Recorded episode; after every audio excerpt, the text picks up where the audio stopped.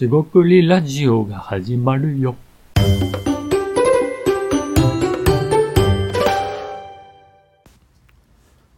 こんにちは、仕事クリエイターの大橋です。今回もしごくりラジオを始めていきたいと思います。どうぞよろしくお願いいたします。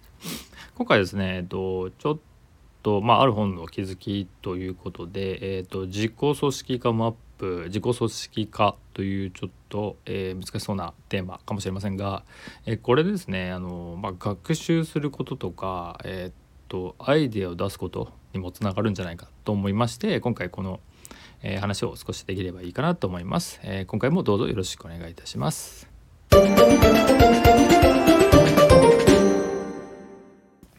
はい、しごくりラジオ大橋です。今回ですね、小法然さんという学者さんか研究者さんか分かんないですが、方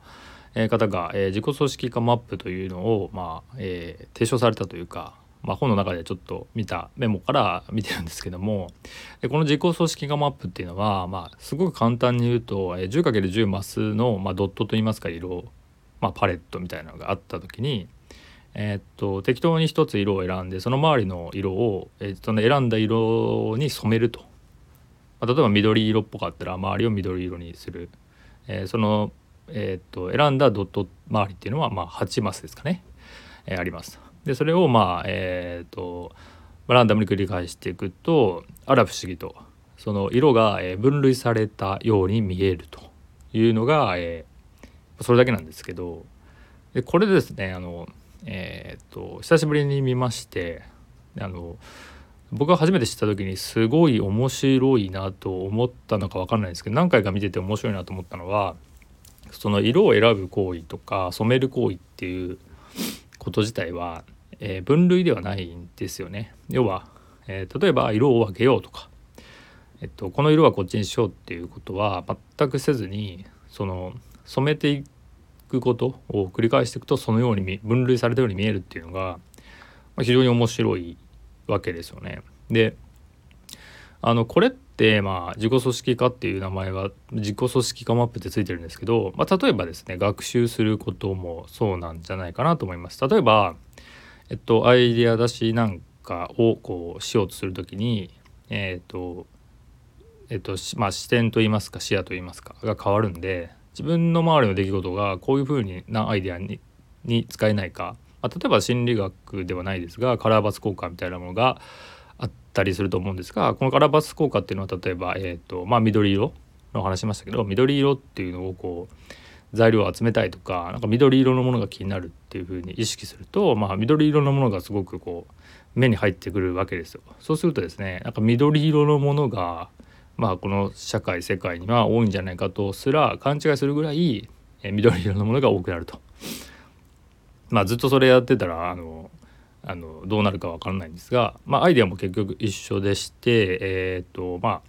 のようにその工夫をしたり改善をしたりするかっていう視点で見ていくと、物事がですね、本当にそのようにこれどう改善したらいいんだろうみたいな感じで、見方が変わるみたいな。で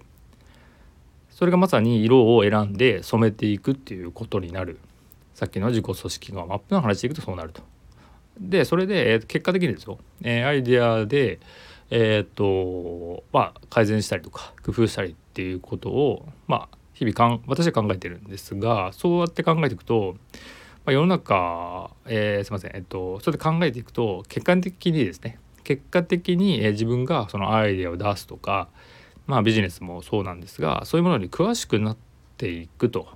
でもちろんその詳しいビジネスができるできないとかっていうのは、その結果を出すとかですね、プロセス過程もありますし、さまざまな状況があるんで、その0か1かみたいな二択だったり、そういうことではないんですが、ただ、少なくとも、考えていない人よりはその分野は悔しくなりますよねっていうことが、結果的になっていくんですね。でそうするとですね、これまた話できると思うんですが、自分がイメージしているのは、おそらく主観ですね。自分が、考えている色を選んで染めている、要は、自分がアイデアを、見つけたり課題を見つけたり解決しようっていう行為自体はすごい些細だったり小さなことなんですよね。でその些細なことを、日々繰り返すと、泥臭いんですが、それを繰り返していくとあら不思議と結果的にその、分野に詳しい人と見られると。これ見られるのがポイントでして、要は自分が思っている以上に他人は自分のことを評価している可能性もありますし、その逆もあるかもしれないんですが、そこはもう、そういう状況あんまり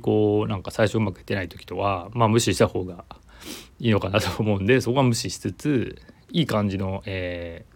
評価をうまく受け入れていくと、そういう、例えばですね、新しいことを学ぶ時もそうですし、自己評価、自己分析じゃないですけど、自分に対しての振り返りとか客観的に見るっていうことに対してプラスになるんじゃないのかなと思いました。別に教訓ではないんですけれども、この広報年さん自己組織感アップから言えることっていろいろあるんですけども、日々の積み重ねみたいなものっていうのももちろんですが、何か自分のやっていることの本当に小さなことで文字通りこの色を染めるという感覚ですよね。少しだけやってみる。だから例えばですけど、黒色が周りにあるとか白色があるとするますよね。その純色じゃなくてもいいんですけど、その時に緑色を混ぜたら白と緑混ぜたらどうなるか分かんないですけど、黄緑かもしれませんが、色だとそうじゃないかもしれないですけど、その時にいきなり緑になるわけじゃないんですよね、その周りの色が。なんでそこは何度も何度も繰り返していって少し変わるみたいな、その感覚っていうんですかね。一歩やってみると、一つやってみると何か変わるみたいなのが、非常に大事なんじゃないのかなと。でそれは一回だけで全然変わらないんで、白が緑にならなかったら諦めるとかじゃなくて、何度もやってみて、他のとこでもやってみる。色選ぶ、パレットというか場所は選べるんで、どんどんここはあんまり染まらないなとか、ここはちょっと変えられるなみたいなことを、まさに試行錯誤していくっていうことが、大事じゃないかなと思います。すごい自己啓発っぽいですけど、その 1% の法則でしたか分かんないですけども、 0.1% とかでもいいですけど、そういう日々ですね、気づき学びを積み上げていくみたいなことをすると、文字通りですね、やっぱ世界というか考え方が変わったり、見え方が変わるので、ここは非常に、僕の中では信じている部分ではあるんで、大事にしていきたいなと思ってます。今回は、そんな、自己組織化マップ、から考える、学習とかですね、アイデアの姿勢の話ですかね、について話してみました。いかがでしたでしょうか。